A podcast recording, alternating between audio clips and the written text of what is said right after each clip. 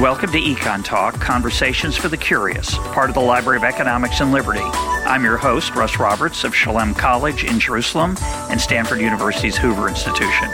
Go to econtalk.org where you can subscribe, comment on this episode, and find links and other information related to today's conversation. You'll also find our archives with every episode we've done going back to 2006.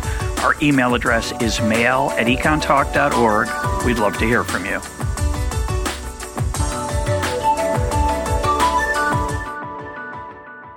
Today is October 27th, 2021, and my guest is author and neuroscientist Nina Kraus of Northwestern University. Her book and the subject of today's conversation is Of Sound Mind How Our Brain Constructs a Meaningful Sonic World. Nina, welcome to Econ Talk. Well, thank you, Russ. And I think you can hear from the sound of my voice how happy I am to be talking to you. this is an utterly fascinating book on a huge part of our daily life that we rarely think about and often don't fully perceive, which is the role of sound in our lives music, language, everything else that makes noise, how we hear those sounds, how the brain is shaped by them, and in turn, how the brain shapes how we hear.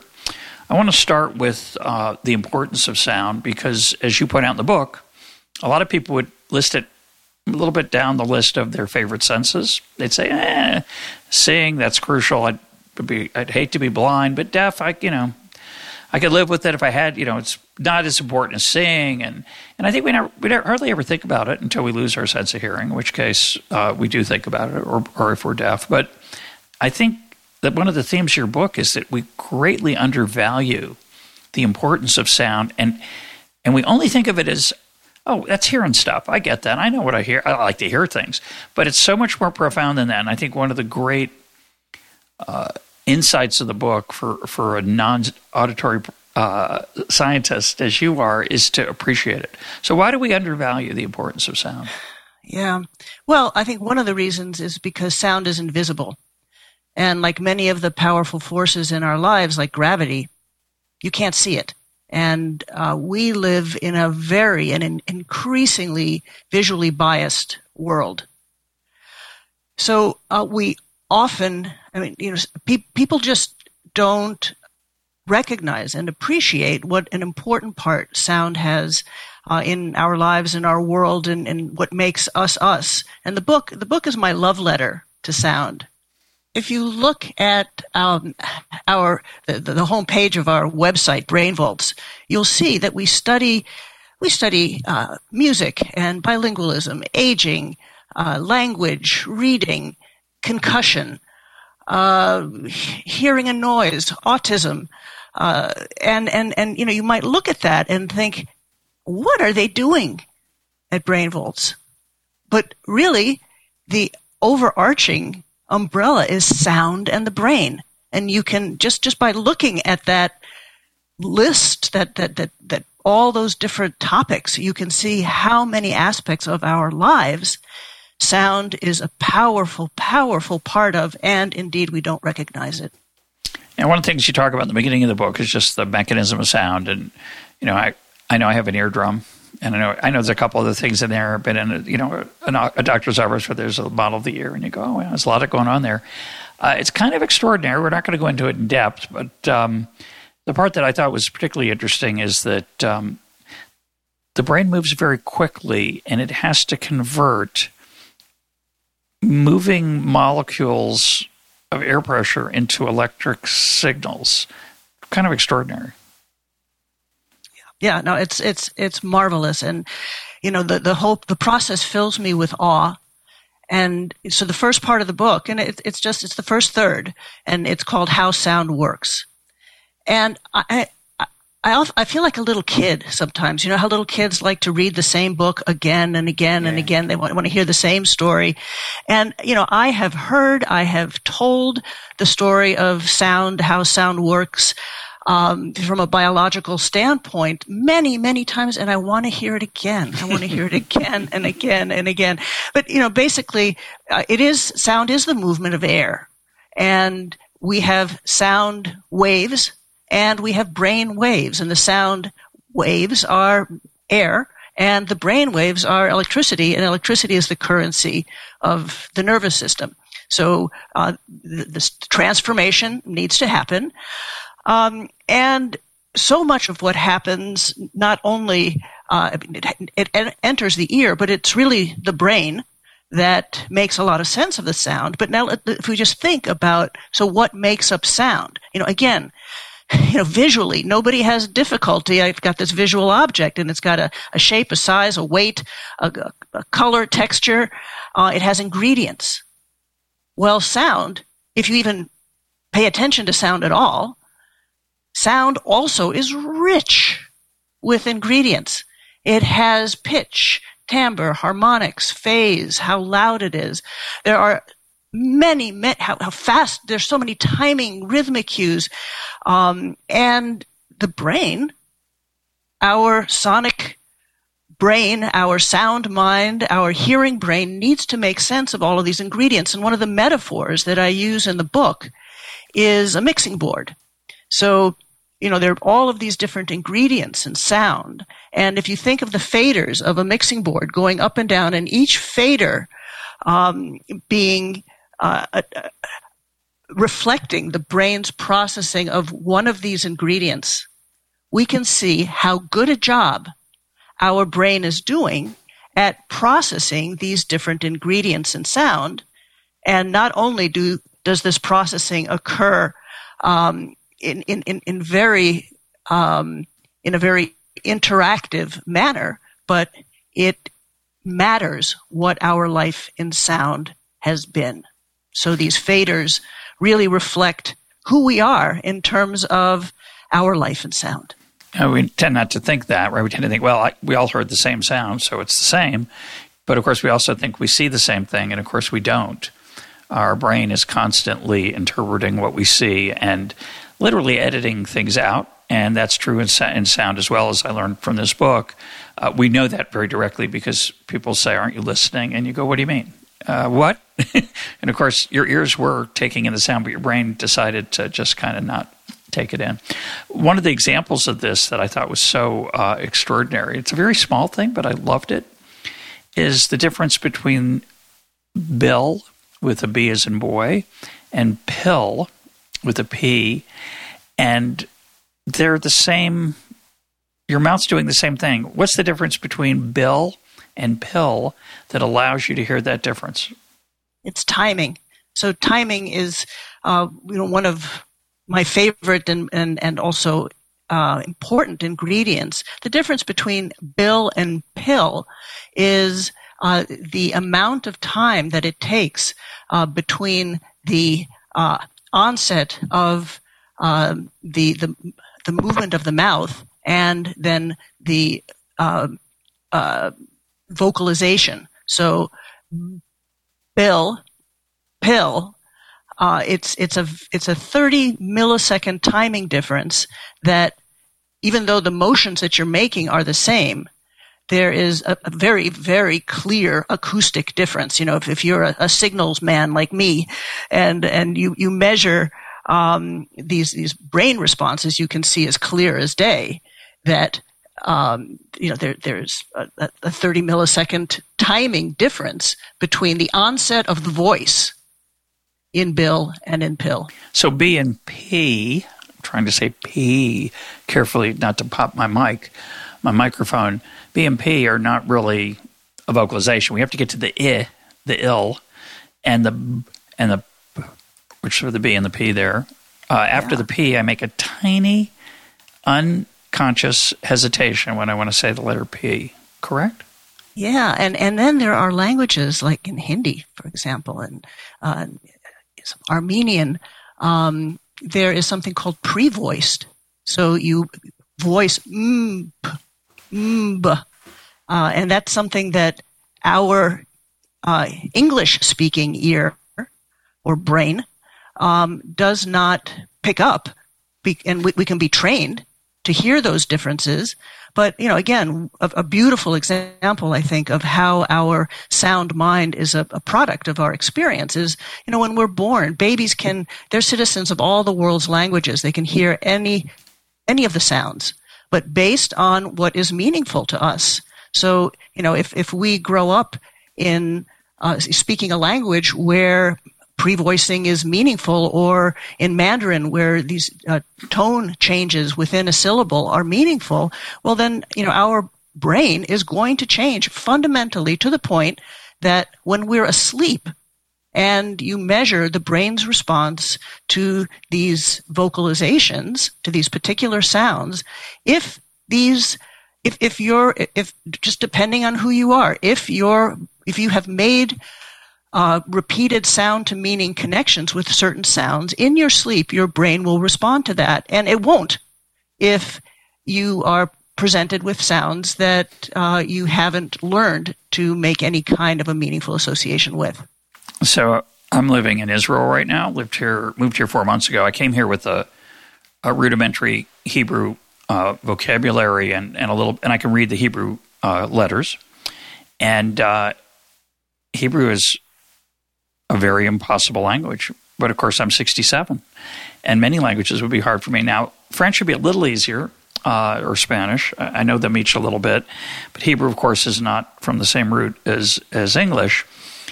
But of course, in my mind, well, English is easy because because I know it, and Hebrew's hard because it's not like English. And I was um, fascinated by this uh, data point you gave us that there are forty or so sounds in English. Forty. That's I assume a sound is e, i, e, uh, uh, there's no uh, my name in Hebrew is Russ. There's no uh in Hebrew. So people have trouble with my name. Um, I happen to have a Hebrew name as, as, as a Jew, which is Ruvain, Ruvain, uh, which they're very good at, but they're not so good at Russ. And so there's 40 sounds in English, and those are represented by a mere 1,120 different letter combinations, uh, according to your book, as opposed to Italian, which has 25 sounds and 33 different letters. So uh, English has 40 ish, roughly, times more combinations of letters to yield those sounds. And that must be, it's unimaginable that people come to America from a foreign country and learn English. It's such a hard language. Yeah, but in fact, you know, we, we, uh, our sound mind, our hearing brain is, is so miraculous in that it can, we learn how to make sense of these sounds. And, and what, you know, one of the stories in my book is the owl story that is relevant, I think, to what you're saying about being an older person and starting to learn a language later in life. And, you know, one of the, the things that you can do in an animal model is go directly and, and, and measure electrical activity from individual neurons. And you can see, okay, so, you know, owls are nocturnal predators, and so they really depend on sound. And, uh, you know, they, they found that you can change the owl's um, auditory and visual fields uh, and and you can actually see it reflected in the mapping of the neural activity in the brain. And they saw this, uh, you know, initially in younger animals, and they were wondering, well, is this something that um, an older animal can do? And the first experiment that they did, uh, they found no. In fact, the older, you know, the older animal couldn't learn uh, a new auditory visual space. What they, they do with these owls is they put um, psychedelic prisms on them and then kind of that shift the the uh, the visual field to the right or to the left, and so you have to you know learn to make new associations. Um, but then the scientists had an idea, and they said, well, maybe the older animals just are learning in a different way. And so they used a different strategy. And what they did is they made the changes in the visual fields and in the auditory visual connections smaller.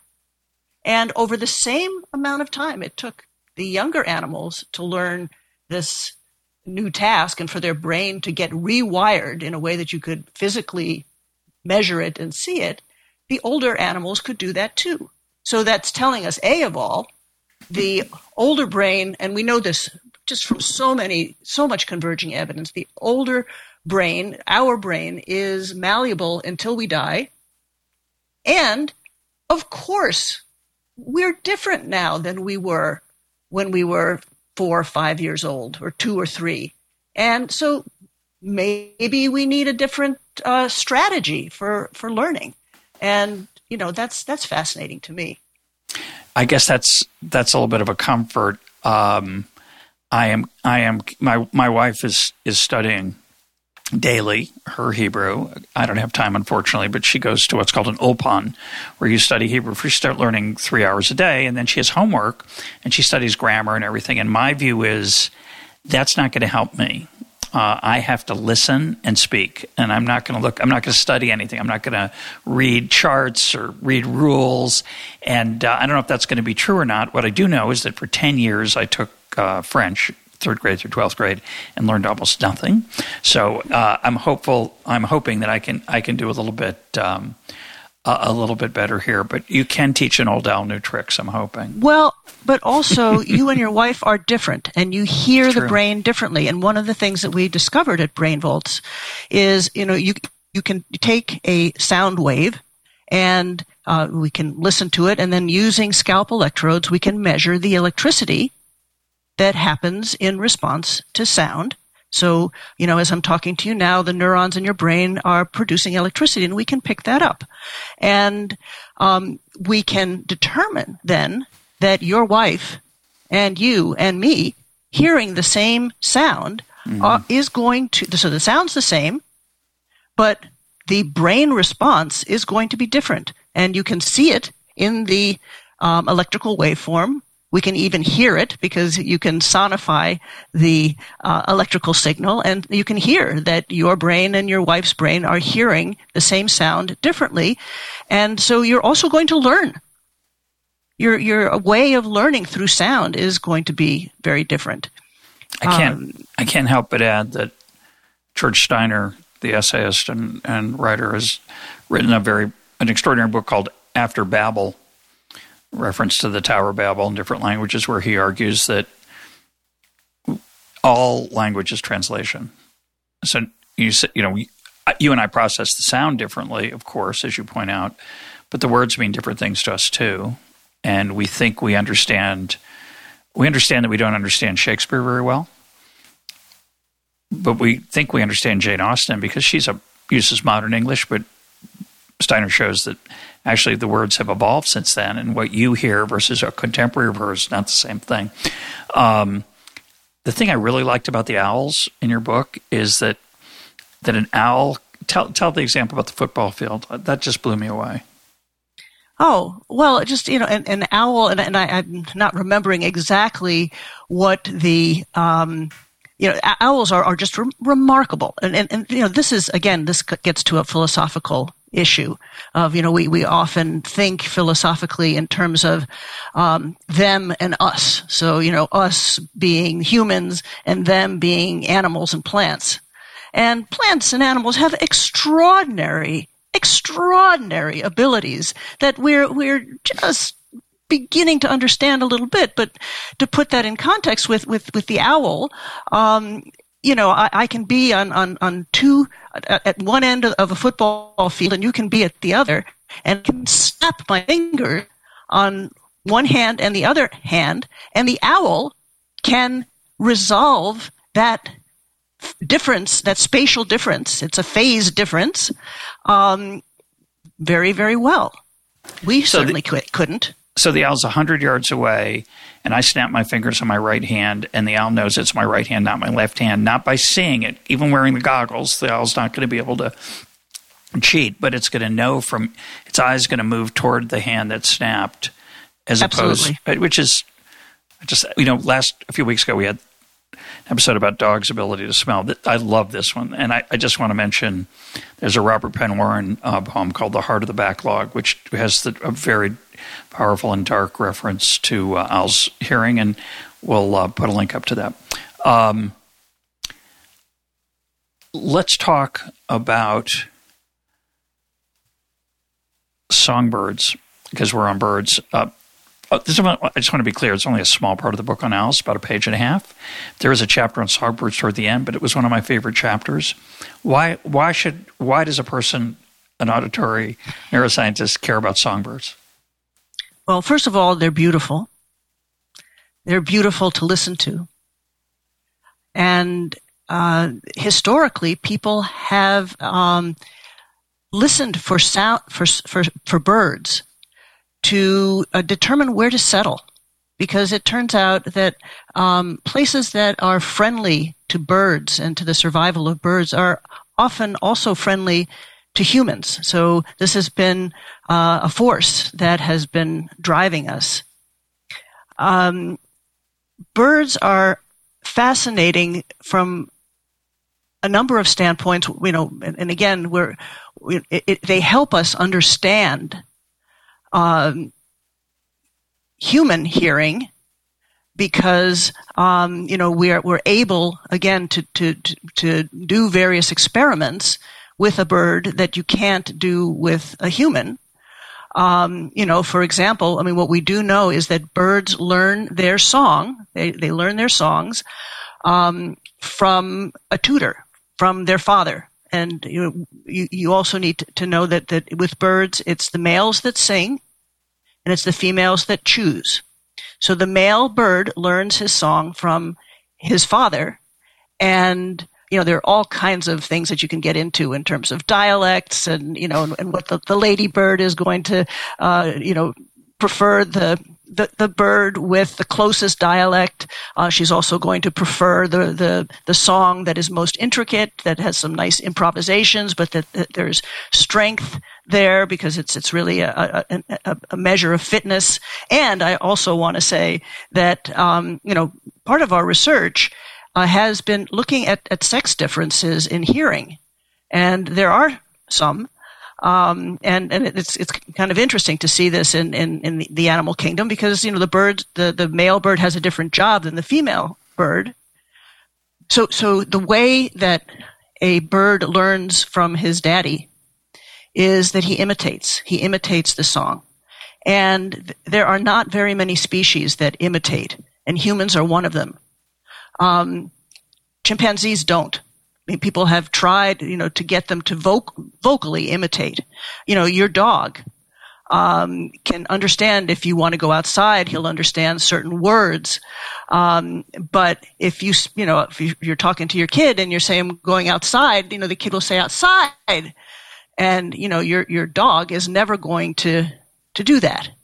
And this uh, has to do with the fact that um, that that birds are vocal learners. We humans are vocal learners, and it seems to be also um, attached to a very fundamental thing that humans do, which is and birds um, is that we're very uh, sensitive to rhythms in sound. Uh, a, a, human, you know, a baby will move in sync with the beat of a, of a song. Um, and certain bird songs, certain birds will also move in the same way. But again, your dog, you know, your dog is not going to be wagging his tail in time with the beat. So the fact is, and this, you know, brings me to this, this issue of reciprocity and, uh, you know, betweenness as, as McGilchrist talks about it, you know, this idea of, of back and forth of, of the, what you're hearing and what you're perceiving and then you're adjusting what you're saying and your movements and what you're thinking, you know, in, in, in, in the present, um, to, um, to, to interact beautifully with your environment. And so birds give us a, a, a glimpse of this because they are one of few species that are vocal learners. They know how to imitate and they can move rhythmically.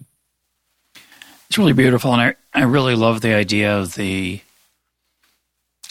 I mean, I find, I find birdsong, especially in the morning, very emotionally powerful. And I don't know I love the idea that it could be part of my evolutionary, you know, past, and I think that that it, it's that it it's comforting is the word I would use, right? The idea that it's tied to a friendly, fertile environment that that we evolved to to appreciate that is is, is a fascinating idea, and um, I, it, it also reminds me though that I, you know I think it's part of my childhood. And so it, it doesn't just evoke maybe my evolutionary past, it, it, it maybe evokes a time when I was a young boy.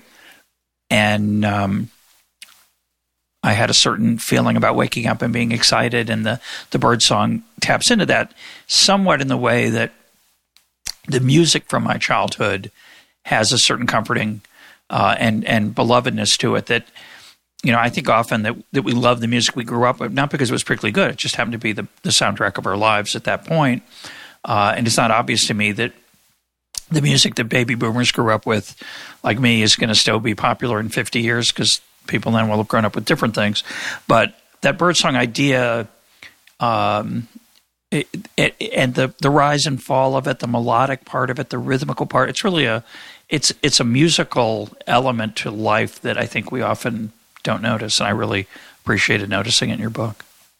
Yeah, yeah, and I think that you know one of the things that we may have um, noticed when the um, you know when we were in lockdown is that uh, you know we, we, were noticing the birds not only because um, there was less noise, but actually, people who measured these responses from birds found that the birds were singing more quietly.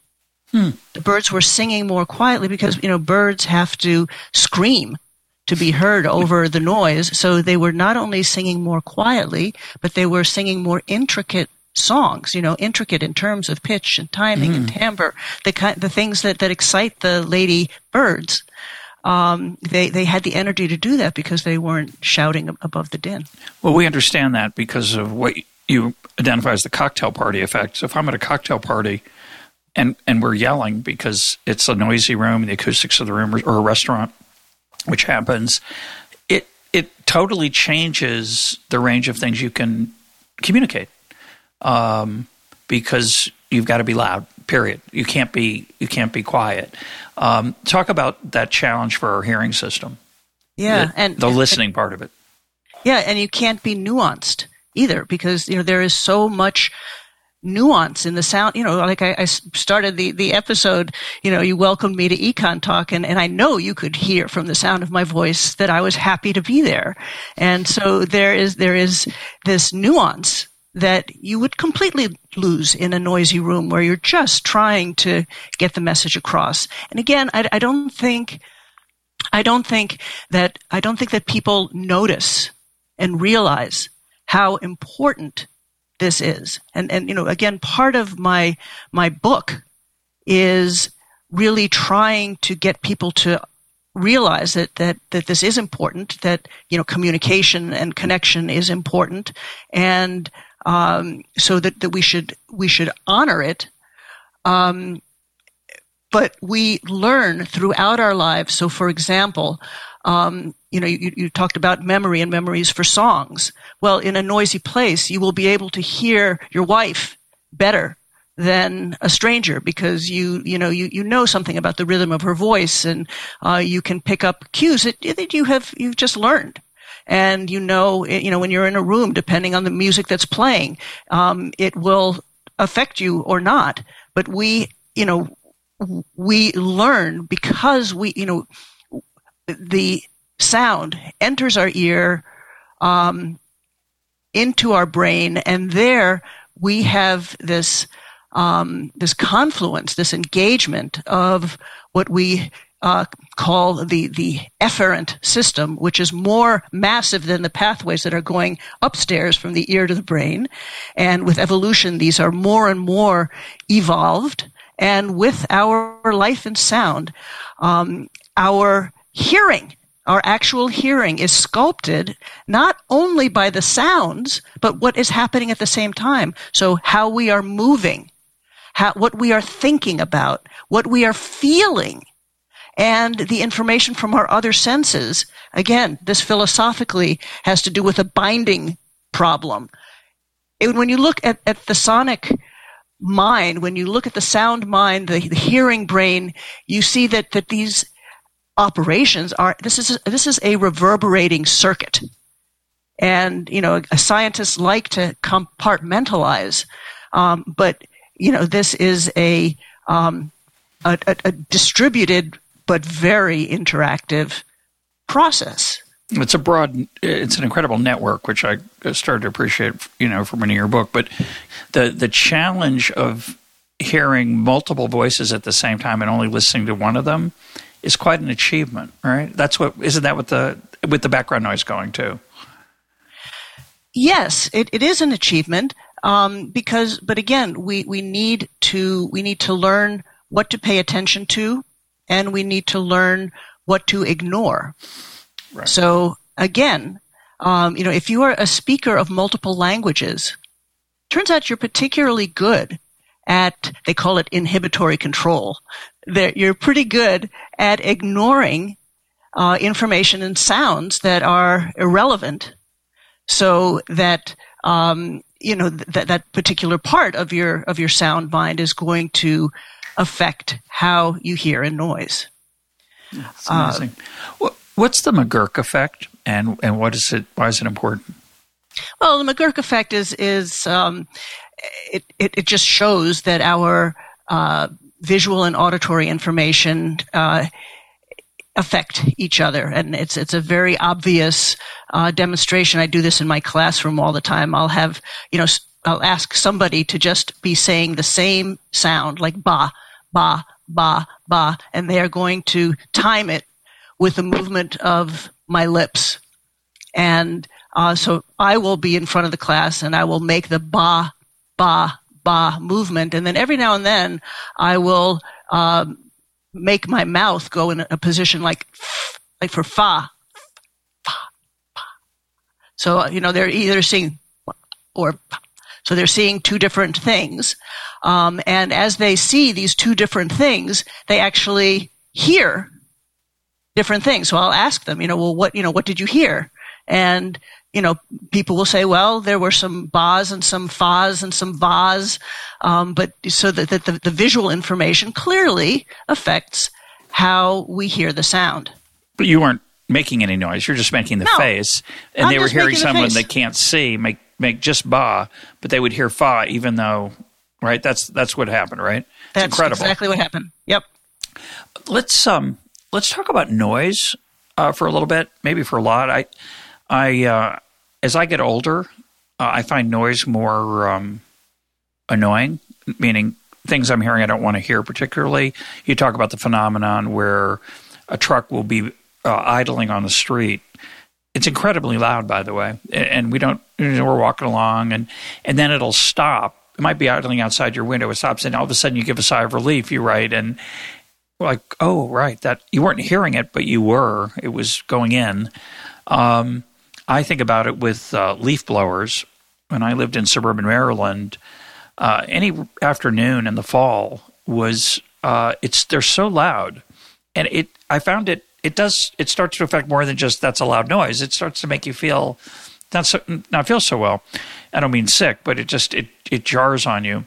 But the example you you shared with me in an email I want to focus on is is beeping trucks, which I also find hard to listen to these days, and especially as I get older. Part of it's because it's just beeping. Part of it's it's a really loud beep, in a good cause, keep people from being run over is the idea. But talk to me about beeping trucks. Yeah, well, um, you know, beeping trucks are. Um,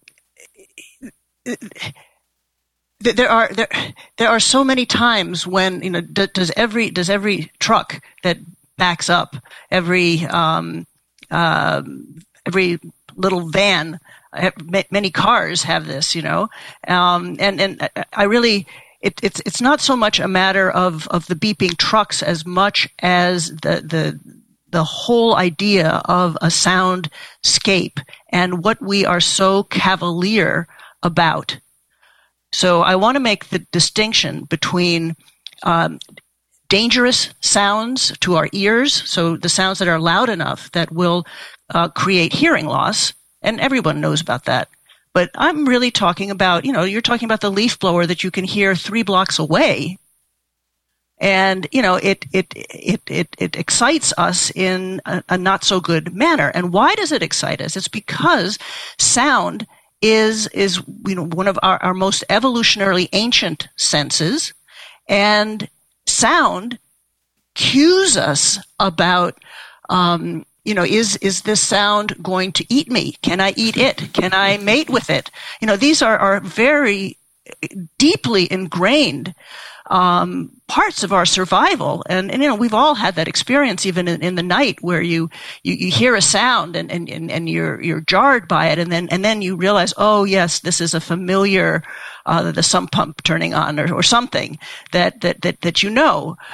Um, so, you know, we, we, we learn about this, but I think that when we, we don't even notice it, you know, again, like when I'm, I'm in the kitchen and, and suddenly the refrigerator turns off and, and I, I didn't know it was on and I'll breathe this sigh of, of relief um, because I think that part of what disconnects us as a society and um, you know is is um, you know, part of, of the, the, the, depression and mental illness that, that, you know, you had a, in, in, in the Lost Connections um, book, right? Mm-hmm. Um, so, um, we, um, we, we just are in a constant state of alarm.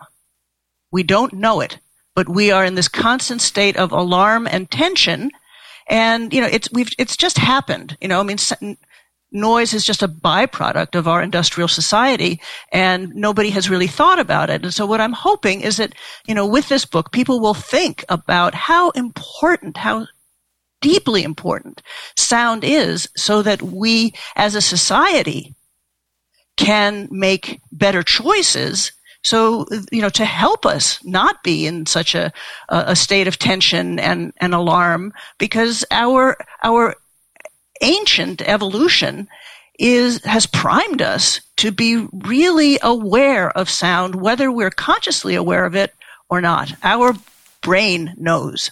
It's a really deep idea. I think, you know, it's the flip side of the song, of the songbird. Right? The songbird, you don't listen to, you don't, you might not be paying attention, but it's, it's comforting you because it's, tapping into something deep in your brain, the the leaf blower and the beeping truck is agitating you without you realizing it. And that sigh of relief when the noise uh, dissipates or disappears is a measure of uh, of how agitated you were without your conscious knowledge. And you know, it's a beautiful example of the Coase theorem. But the Coase theorem, this idea that we interact with each other in intricate and and responsive ways. So if you have beeping trucks, you don't have to spend so much time worrying about trucks backing up when you're walking in an urban environment. I live in an urban environment now, and a beeping truck is going to, besides agitate me when I'm not that close to it, if I am close to it, it's going to make me jump. And I know that it's going to protect me. If the trucks didn't beep, the world would be quieter.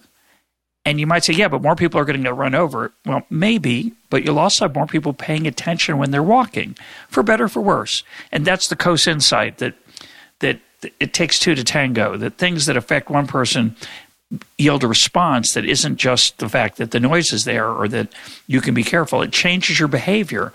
And I think um, I wish I wish my neighborhood was a little quieter. We, we have a um, you know we have a. I always wonder if there's a person outside uh, who decides to go through my garbage, empty it, and then put it back in. It's actually just the garbage truck picking up the the the, the, can, but that's an unbelievably loud noise in most urban environments. The garbage truck has all this internal uh, me- mechanisms to to crush the garbage, and it's at 4.30 5.30 in the morning where i'm living now he's out i'm glad he picks up my garbage by the way i'm really glad yeah. but it yeah. is a um, it sometimes wakes me up and it's i wake up with anxiety. So it is weird. It's a great, yeah. great insight. Yeah, yeah, but but Russ, um, you know, so you, you, talk about beeping trucks and the two sides of it, right? Uh, and and my students are always furious with me because you know they they always want to have the answer. Yeah, of course. Um, and and and you know, my answer is generally it depends. Yeah. And so trained what like I'm, an economist. I, I'm, I'm really, you know, wanting people. If if you're aware of sound, then you can you can do certain things to um, to, to, to, you have some control over your own sonic environment, and you can help in making decisions uh, for our, our classrooms. It it actually, I mean, we know that it is harder for kids to learn in a noisier place. Um, you know, again, they can hear the teacher, but they're learning because learning is disrupted when there is this moderate level, quote, safe noise, safe level of noise, but it has a deep effect on us. So, uh, you know, I, I, I am hoping that, and, and I, you know, I give many, many examples in the book that people can think about with respect to their own lives. And I, I like to give personal examples because, you know, again, uh, science, science is a deeply human endeavor and it's, it's performed by humans, science, a, a book about uh, the biology of, of, of, hearing in our lives um, is, is written by a human. And, and, and what is really important, again, and here we talk about the tyranny of metrics. You know, in, in science, we are so um, limited by what we can measure, and we often forget um, and we we don't appreciate all the other forces. You know, so you know, for example, um, uh, wisdom is one of these things. You know, if, if, if you go to a conference on aging, anything you can measure, like well, how fast it takes me to put the key in the door. Um, I mean, I'm slower at this than than I was, you know, when I was balancing a kid and groceries and getting the key in really quickly. So anything you can measure, uh, you know, as you get older, it, it, it gets worse. But you can't measure wisdom. And there is, you know, clearly, I mean, and, and, as I say in the aging chapter, I am so happy as an older person, and I, I feel like I understand. Um, I have an appreciation of the world in a way that I, I didn't have before, and and also with with with with making music, you know, there are so many things that you can't measure, like the you know the the, the self-esteem that a kid gets from from from you know performing on stage and interacting with people he otherwise wouldn't interact with. Yeah, it's also though the insecurity that arises from doing a really giving a horrible recital. I, w- I want to talk a little bit about music because I know it's an incredible passion of yours. Uh, all of our kids, I think, had piano lessons. One may have had a guitar, and none of them stuck with it. they all love music, but none of them stuck with their lessons. I self taught. I was given no music lessons growing up. I self taught uh, myself guitar in high school, and it played it for a long time with some some level, various levels of seriousness. And now I hardly I haven't touched my guitar in forever, but I did bring it with me to Israel, even with not on the. Um, no, it's in the sorry, it's in storage. But it's funny. It's in my mind. It's in my the corner of my room. It's not. It's sitting in storage in, in Maryland still because we haven't brought our stuff yet. But uh, I, all our kids got music lessons, and I think the it's tempting to say, and I would have said until I read your book that okay, I was trying to give them a love of music. Maybe it helped, but I was also kind of enjoying the idea of them having an instrument to play, which is a beautiful thing to have for a thousand reasons. And it just didn't work out. But you suggest in your book quite passionately that uh, learning to play an instrument, and you include singing, uh, learning to play an instrument has vast impact beyond the instrument that sticks with us for a long time. So give Absolutely. us a, give us an overview of that. Yeah, so so good job, Russ. You you did the right thing and, and, and giving your kids music lessons because you know often people say well you know I, my, my kid is not going to be a, a, a, professional musician and, and and in fact there are very few professional musicians but we are yeah. all musical we are all musical and what we learn early on. So we we've done studies across the lifespan, but especially um, in older adults. Um, you know, actually, when I give a talk, I often ask the audience, you know, how many of you have, have had music lessons at some time in your life? And every hand goes up. And then I ask, well, you know, what about uh, now? And not that many. But the fact is that we have been able to measure in terms of how well the brain processes the ingredients of sound that are important for language as well as music, if you have early experience or if you have experience really at any time of your life, um, playing a musical instrument, making some kind of music, and yes, of course, voice is a wonderful instrument.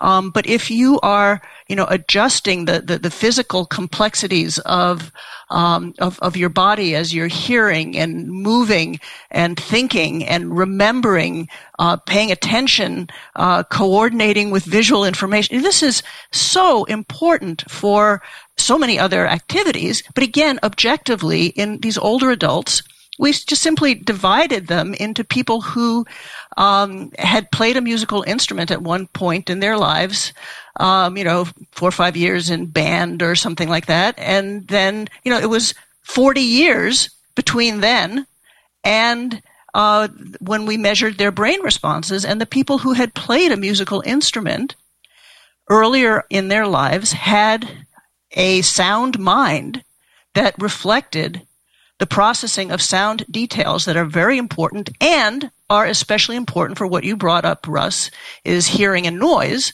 And hearing and noise is something that gets, it does get worse. It gets more, diff, it's difficult for everybody, but it gets more difficult as we get older.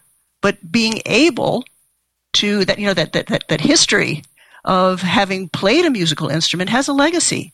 And, you know, again, we can see it objectively in the brain responses, which you know I find so beautiful. To, you know, to be able to think about something as as complex as communicating in a noisy environment, and then to be able to actually see the differences that people's experience with musical education has on the older brain.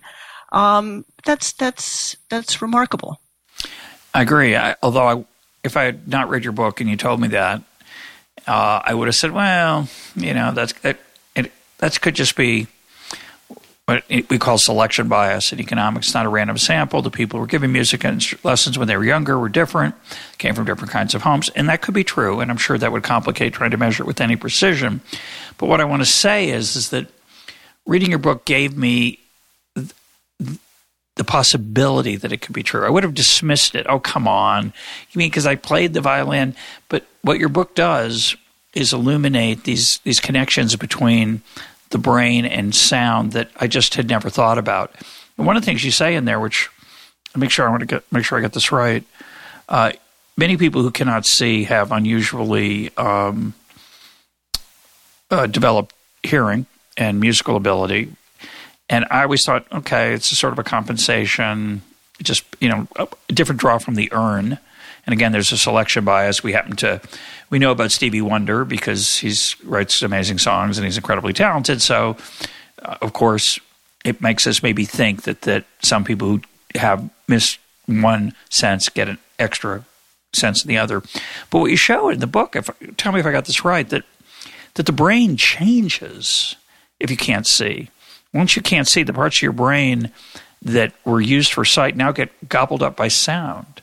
And, and there's sort of this imperialist thing going on there. Is that is that the, did I understand I, that correctly? You, you are so correct and it it fills me with with with relief and gratitude that, that that that that that you got this from the book because um, this is why it matters what we do you know we have a responsibility for how we spend our life in sound. We have a responsibility for our children, for our educational system, for our um, city planning. Um, you know, we we have a responsibility, and the reason, or a really the reason that I, as a as a as a biologist, can talk about easily and with strength is that our experience with sound changes our brain. It changes biologically who we are because, you know, we are our memories. And our memories are very much what we hear, what we have heard. Um, and so, you know, we and our children um, are, are, are, are shaped by our life in sound. And this is important, yes, because it shapes, it changes our brain. So we have, this is a call to action. You know, we, we act, we have a responsibility to ourselves and others to give this a think? Well, to give your book uh, probably the highest praise I can, again, if you haven't read the book and, and you're listening to Nina, you might think someone's crazy. You know, I mean, like sounds nice and it's great to hear, and I'm glad I'm not deaf, and blah blah blah. But the book really does make an interesting and and persuasive argument that sound is more than just hearing, and I think that's the simplest way to get someone interested in these ideas because all my life I've thought, well, sound is hearing. I'll give you an example actually that you talk about in the book and let you um, give me a hard time. Um, I mentioned earlier that my left ear is not quite great. I think it was damaged during a time when there was construction outside my office and when I was a professor and a normal professor anyway. And I put in headphones and cranked up music really loudly for months to be able to work above the din of the noise. So I heard a different kind of noise that I liked. And I think I damaged my hearing in that period. It could have been I got a cold. I don't know what it was. But anyway, my left ear doesn't work very well. So, my right ear's okay, but it's not, you know, it's not what it was. So I have to ask my wife to repeat stuff, which is cruel. And we live in an apartment now that has really high ceilings and it's really echoey and it's hard to hear for me. And uh, so I thought about getting a hearing aid, you know. So I go to the doctor and uh, he says, you know, hearing hearing loss is bad for your brain. And he said people who have hearing loss and don't get hearing aids are or have less brain function. And I wanted to say to, I didn't say I don't think I said this. I wanted to say, do you know who you're talking to? Like you're talking to the wrong guy. Like you know, I know about correlation and causation, and the fact that there's this correlation between people with you know hearing loss and some imperfect brain function is really complicated by income and all kinds of things. So the people who choose to get hearing aids are not a random sample, et cetera, et cetera. So I'm, I'm comforting myself with this for why uh, I didn't get that hearing aid, and I still don't have it. But after I read your book, I'm thinking about it, and the reason is is that you make the case in the book. Oh, you know, the, he also told me, you know, when you can't hear, you feel left out. And I said, I get that. I'm not at that point yet. And I understand that if you don't talk to anybody because you can't hear them and they, they don't want to talk to you because you're annoying because you can never hear them, yes, you get isolated and that affects you. But he was trying to make this case, this seemingly silly case, that it's going to affect your brain just not having your hearing by itself. But you make that argument and uh, it's given me pause. So what's, why is that connected? Well, I mean, that it's actually very much at the core of, of the book of the sound mind. The sound mind um, engages how what we hear, how we think.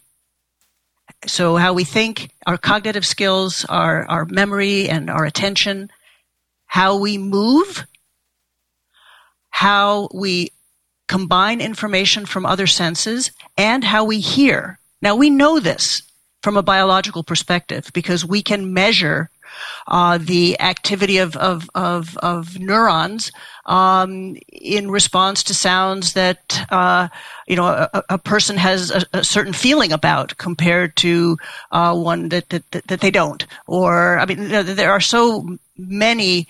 So one of the things that that that uh, you know, Russ, is that um, twenty percent of the book is references. Hmm. So, you know, for anybody out there who's listening and saying, "Oh, she's just saying," um, there there is a lot of science and a lot of converging evidence that um, I, I, I, felt responsible as a, a, scientist to put there for anyone who, but even if you don't look at it, just to know, I'm not just saying there are many, you know, we, we, we know this from a biological perspective. So yes, um, if you if you don't hear as well, you're not going to be thinking as well for a number of reasons. First of all, because hearing just automatically engages how we think, but also because if you are putting effort into trying to figure out what I'm saying, you are don't have that um, that they call it cognitive reserve to, to, to, to, be thinking about, well, you know, what is she saying uh, from a from from a theoretical standpoint? Uh, you know, you're not just trying to get the words; you're trying to actually think about what I'm saying, and you know, your ability to do that um, is is is diminished. Uh, but isn't that isn't that inconsistent with with the different claim you make? And by the way, I think you know, Nina, that I don't like the phrase generally studies show. But I would say oh, yeah. that the studies in your book are different. Many of them are different. They're actually there are things like what happens to this neuron, and I'm sure there are issues about reliability and replicability in this research too. But it's not quite the same as what economists do, and it, it a lot of it was I thought was seriously was very was very powerful. But when you talked about the effort you have to take to hear when your hearing's imperfect, you'd have to pay attention, and it it's tiring. Uh, it's physically tiring. You you struggle. Uh, there's a limit to how long you can do it's hard to focus, right? In general, it's it's just always a challenge, and focusing to hear is challenging. But but I'm thinking about language acquisition. If I speak in Hebrew now uh, with a with a native Hebrew speaker who is being nice to me and speaking slowly and correcting me when I'm making a mistake and asking me questions, and we're and we're going back and forth. It's not just me talking for the time and not just listening, but a, a conversation. It is totally exhausting. It is I can do it for about an hour is is an enormous amount of time to do it. And and yet I think that's actually good for my brain. So how do you reconcile that with the claim that when I'm hard of hearing, it's bad for my brain? So it, it it's going to depend, right? So uh, it, it, it's it's going to be important for you. I mean, anything that that is worth um, if, if you're going to change your brain, it is going to take a while to change your brain in, in a fundamental way, in the ways that, you know, that, that we can really measure deeply and biologically, ways that are, you know, your brain, um, while you're asleep, while you're awake, that's fundamentally you. And, you know, for example, we found in our studies in, um, in, in, in schools that uh, where we looked at music education that we didn't find changes after a year of music making that it took two years. So you know we're really talking about ways in which you fundamentally change how you intersect with the world. So if you are constantly now on a daily basis in sort of a dulled relationship with the world your brain is going to change to the point that you know with with before you had the the hearing loss, um, your brain uh, would hear different elements in sound that would automatically help you think and remember and feel um, in in in ways that um, that that you weren't even aware of. But I think I think there's also a weirder piece to this, which is I think being thrown into a a language environment that is not your native tongue and being thrown into an environment where you can't fully hear uh, and you struggle to are very similar, right? And what I've noticed, and I think this is a, maybe a different way to say what you're saying, what I've noticed is that uh, my joke is that when I hear a, a serious native Israeli speaking at full speed, Israelis speak very, very quickly. I think even for native Israelis, I think they, they, they speak quickly. And my joke is it's like the bar scene in Star Wars to me. You know, it's like, it's just it's just a bunch of noise. It's noise, and and and my first and I might recognize one word, and I'm going to struggle to separate the words because the spaces aren't there. And in, as a when you're speaking your native tongue, the spaces are all contextual. You know exactly where they are. You know what the words are. You don't get confused when you're hearing this foreign language. And what I've noticed is that if I'm not careful, my brain just shuts down. It's something I noticed in my father. Uh, before he passed away, when his hearing was really deteriorating, didn't want to wear his hearing aid. I could see it just kind of shut down. And I always thought it was because like he didn't like to hear and failed to hear and and then have to ask. But I think it's worse than that. I think it's just like your self esteem is down. And that's true as the language learner and as the hearing loss person. And you just want to, your brain kind of says, I'm done. Too hard. I'm going to rest. And I'm going to hear it as just a bunch of random noises like, like the creatures in the bar. I don't know. That's, that's the way I feel sometimes. Awkward. Yeah, but but but but but but but but, but Russ, you are tuning your sound mind, and I really encourage you to learn another language because it takes effort. You know, this is something that will take years, but it's a good kind of effort. You know, to be putting in this kind of effort, you're, what the result is you are tuning your sound mind. If you are putting a lot of effort into trying to hear um, without a hearing aid when you need one, you are dulling your sound mind because you're you know you're not thinking and engaging and you know you, are you're, you're not as um, as as as uh, biologically engaged. So you know again, uh, it it it depends. Um, and and I, I would really encourage you, you know, as I encourage, you know, I, I, think that educationally, learning another language, of course, you know, gives us a lot of perspective in in many ways, but certainly from a sound standpoint. But uh, as you continue to become more familiar with this language which is around you, how wonderful! And you have this this opportunity right right there yeah, to so, strengthen your sound mind. Yeah. And when it happens, when it works, when I like I hear a whole sentence, I get so excited. Mm-hmm. So it is it's very you do get a nice uh, rush of thrill. Um, you mentioned in passing uh, and I don't think you said much about it, but you mentioned in passing that the brain is not like a computer. The computer brain is computer is a very popular metaphor, and I've mentioned on the program before. I think I got it from a former, a past Econ Talk guest, uh, Daniel Botkin, in one of his books, he traces the history of how we conceive of nature as a certain whatever the most advanced machine is. That's our model for that's our metaphor, you know. And and I think that's very much our nature, or the way we look at the brain. You know, the brain's like a clock, and then then it's and then now it's like a computer. I think, and I personally, my suspicion is it's not. But I'm curious why you you say that. Yeah, I, I think it is so wrong to think about the brain as a computer because it isn't a computer. Our brain works nothing like a computer.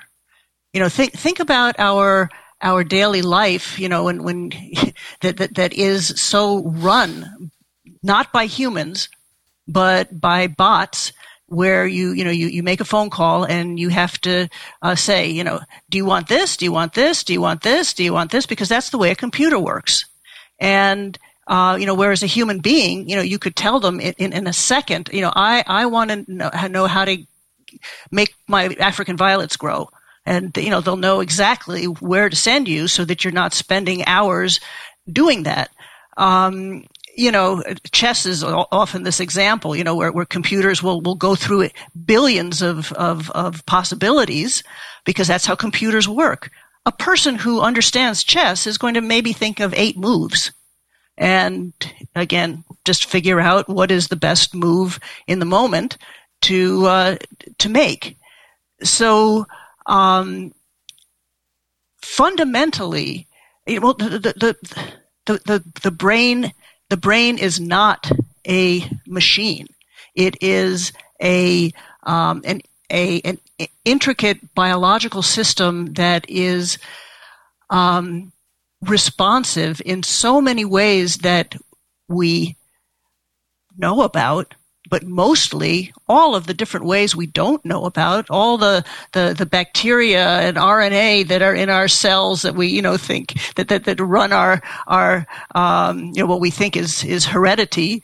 Uh, you know, we, there, there are so many factors in our, uh, in, in our biology that as, you know, as, as biologists, um, I mean, I, I love being a biologist because, um, you know, we know a couple of things and it's exciting to talk about these few things that we know, but I think it's really important to say we don't know. We don't know how this works, um, because it is so, as you would say, glorious.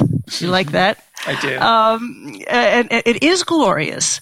Uh, and, and, and there's so much there to understand. And we, we know how computers work.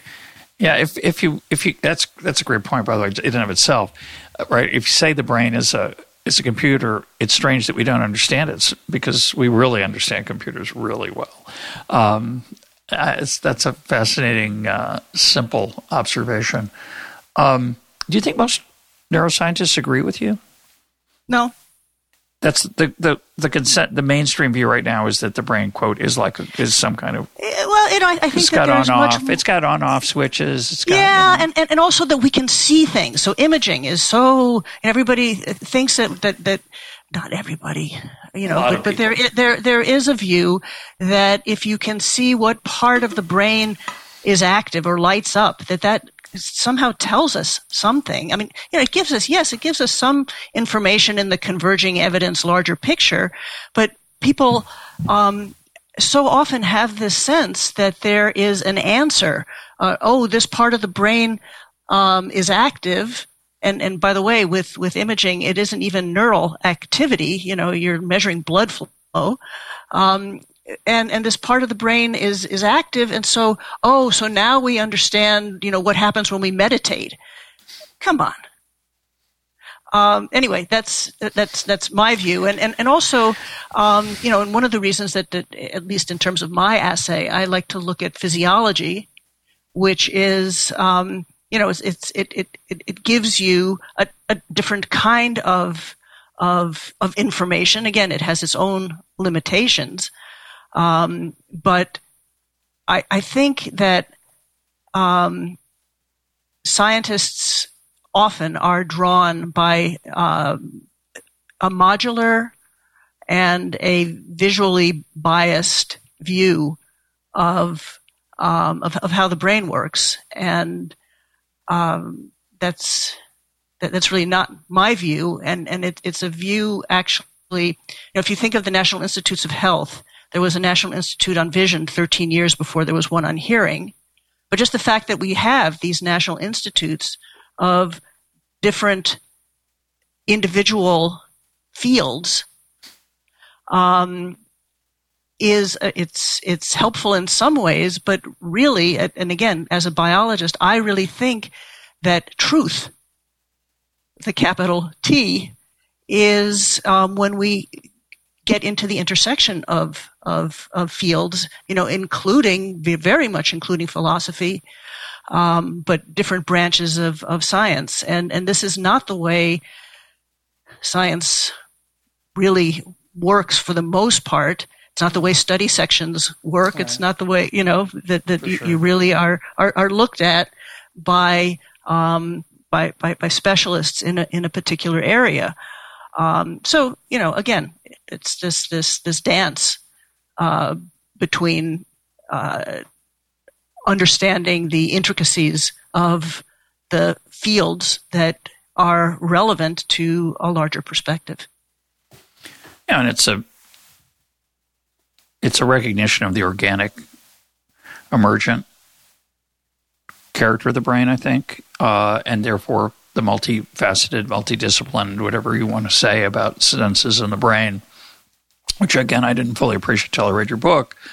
Um, it's kind of obvious once you think about it and see it that way, but it's not the way we always organize things. Let's let's close by. I'm going to talk about what I got out of your book, and then I want you to take us home with with anything you want to add at the end. I, I really do think that most people think of sound and hearing as this standalone thing. It's um, you know, it's like you know, if you if you um, if you're out in the rain, you get wet, and if there are noises, you hear them. And I think that that would that would summarize the way I thought about my sense of hearing and and the role it plays in my life. I love music. I, I love trying to acquire a second language. Um, I love the lilt of a great poet reading a great reading of poetry or a great uh, orator. So there's a lot of things that I like about sound, but the holistic uh, lessons that you provide in the book about how we choose to live. I mean, there's some small ones like you might want to wear earplugs more often. That's a nice. It's a good point. Um, to keep noise from battering us, battering you in your daily life. But I think the the mix of thinking about music, language, conversation, and how the sense of hearing and the ear interacts with the brain in both directions is really uh, life changing is a little strong. Obviously, it is for you because it is your life.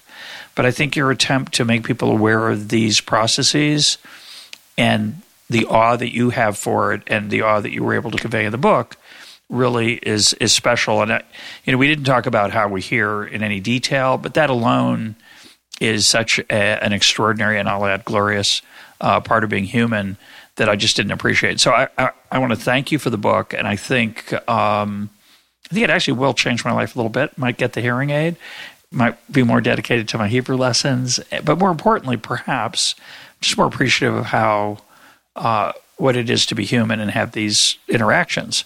So that's my takeaway, and you can yeah. finish and add anything yeah. you want. Yeah. So so Russ, you already know a lot more than you think you know, in that you know you you spend a lot of your life in sound. Hmm. You spend a lot of time interviewing people, hmm. and this is done through sound. And you know maybe you weren't quite aware of that, but this is deep. Sound sound connects us. It connects us in the moment, in the present. It makes you know and and what what is so fun and you know why I was so why it's fun to talk with you is I don't have a script. You don't have a script. Um, you know we are everyday improvisers. And what's exciting is the is is is where we are connecting and moving together. We're you know it's this this reciprocity this back and forth that happens through i mean sound is one of the the few you know because sound uh, is is it, it happens and then it, it's gone. But while it's happening it's happening. It's happening and it's connecting us. And it's really you know it's it's connecting you and me and our our minds you know so that in in this time where you know i think there is uh, increased isolation and depression and divisiveness and alienation. Um, I think sound sound connects us, and for that reason, um, we really need to recognize the beauty, the power of sound in our lives. My guest today has been Nina Kraus. Nina, thanks for being part of Econ Talk. Thank you.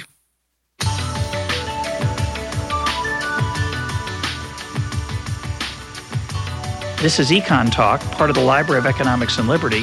For more Econ Talk, go to econtalk.org, where you can also comment on today's podcast and find links and readings related to today's conversation.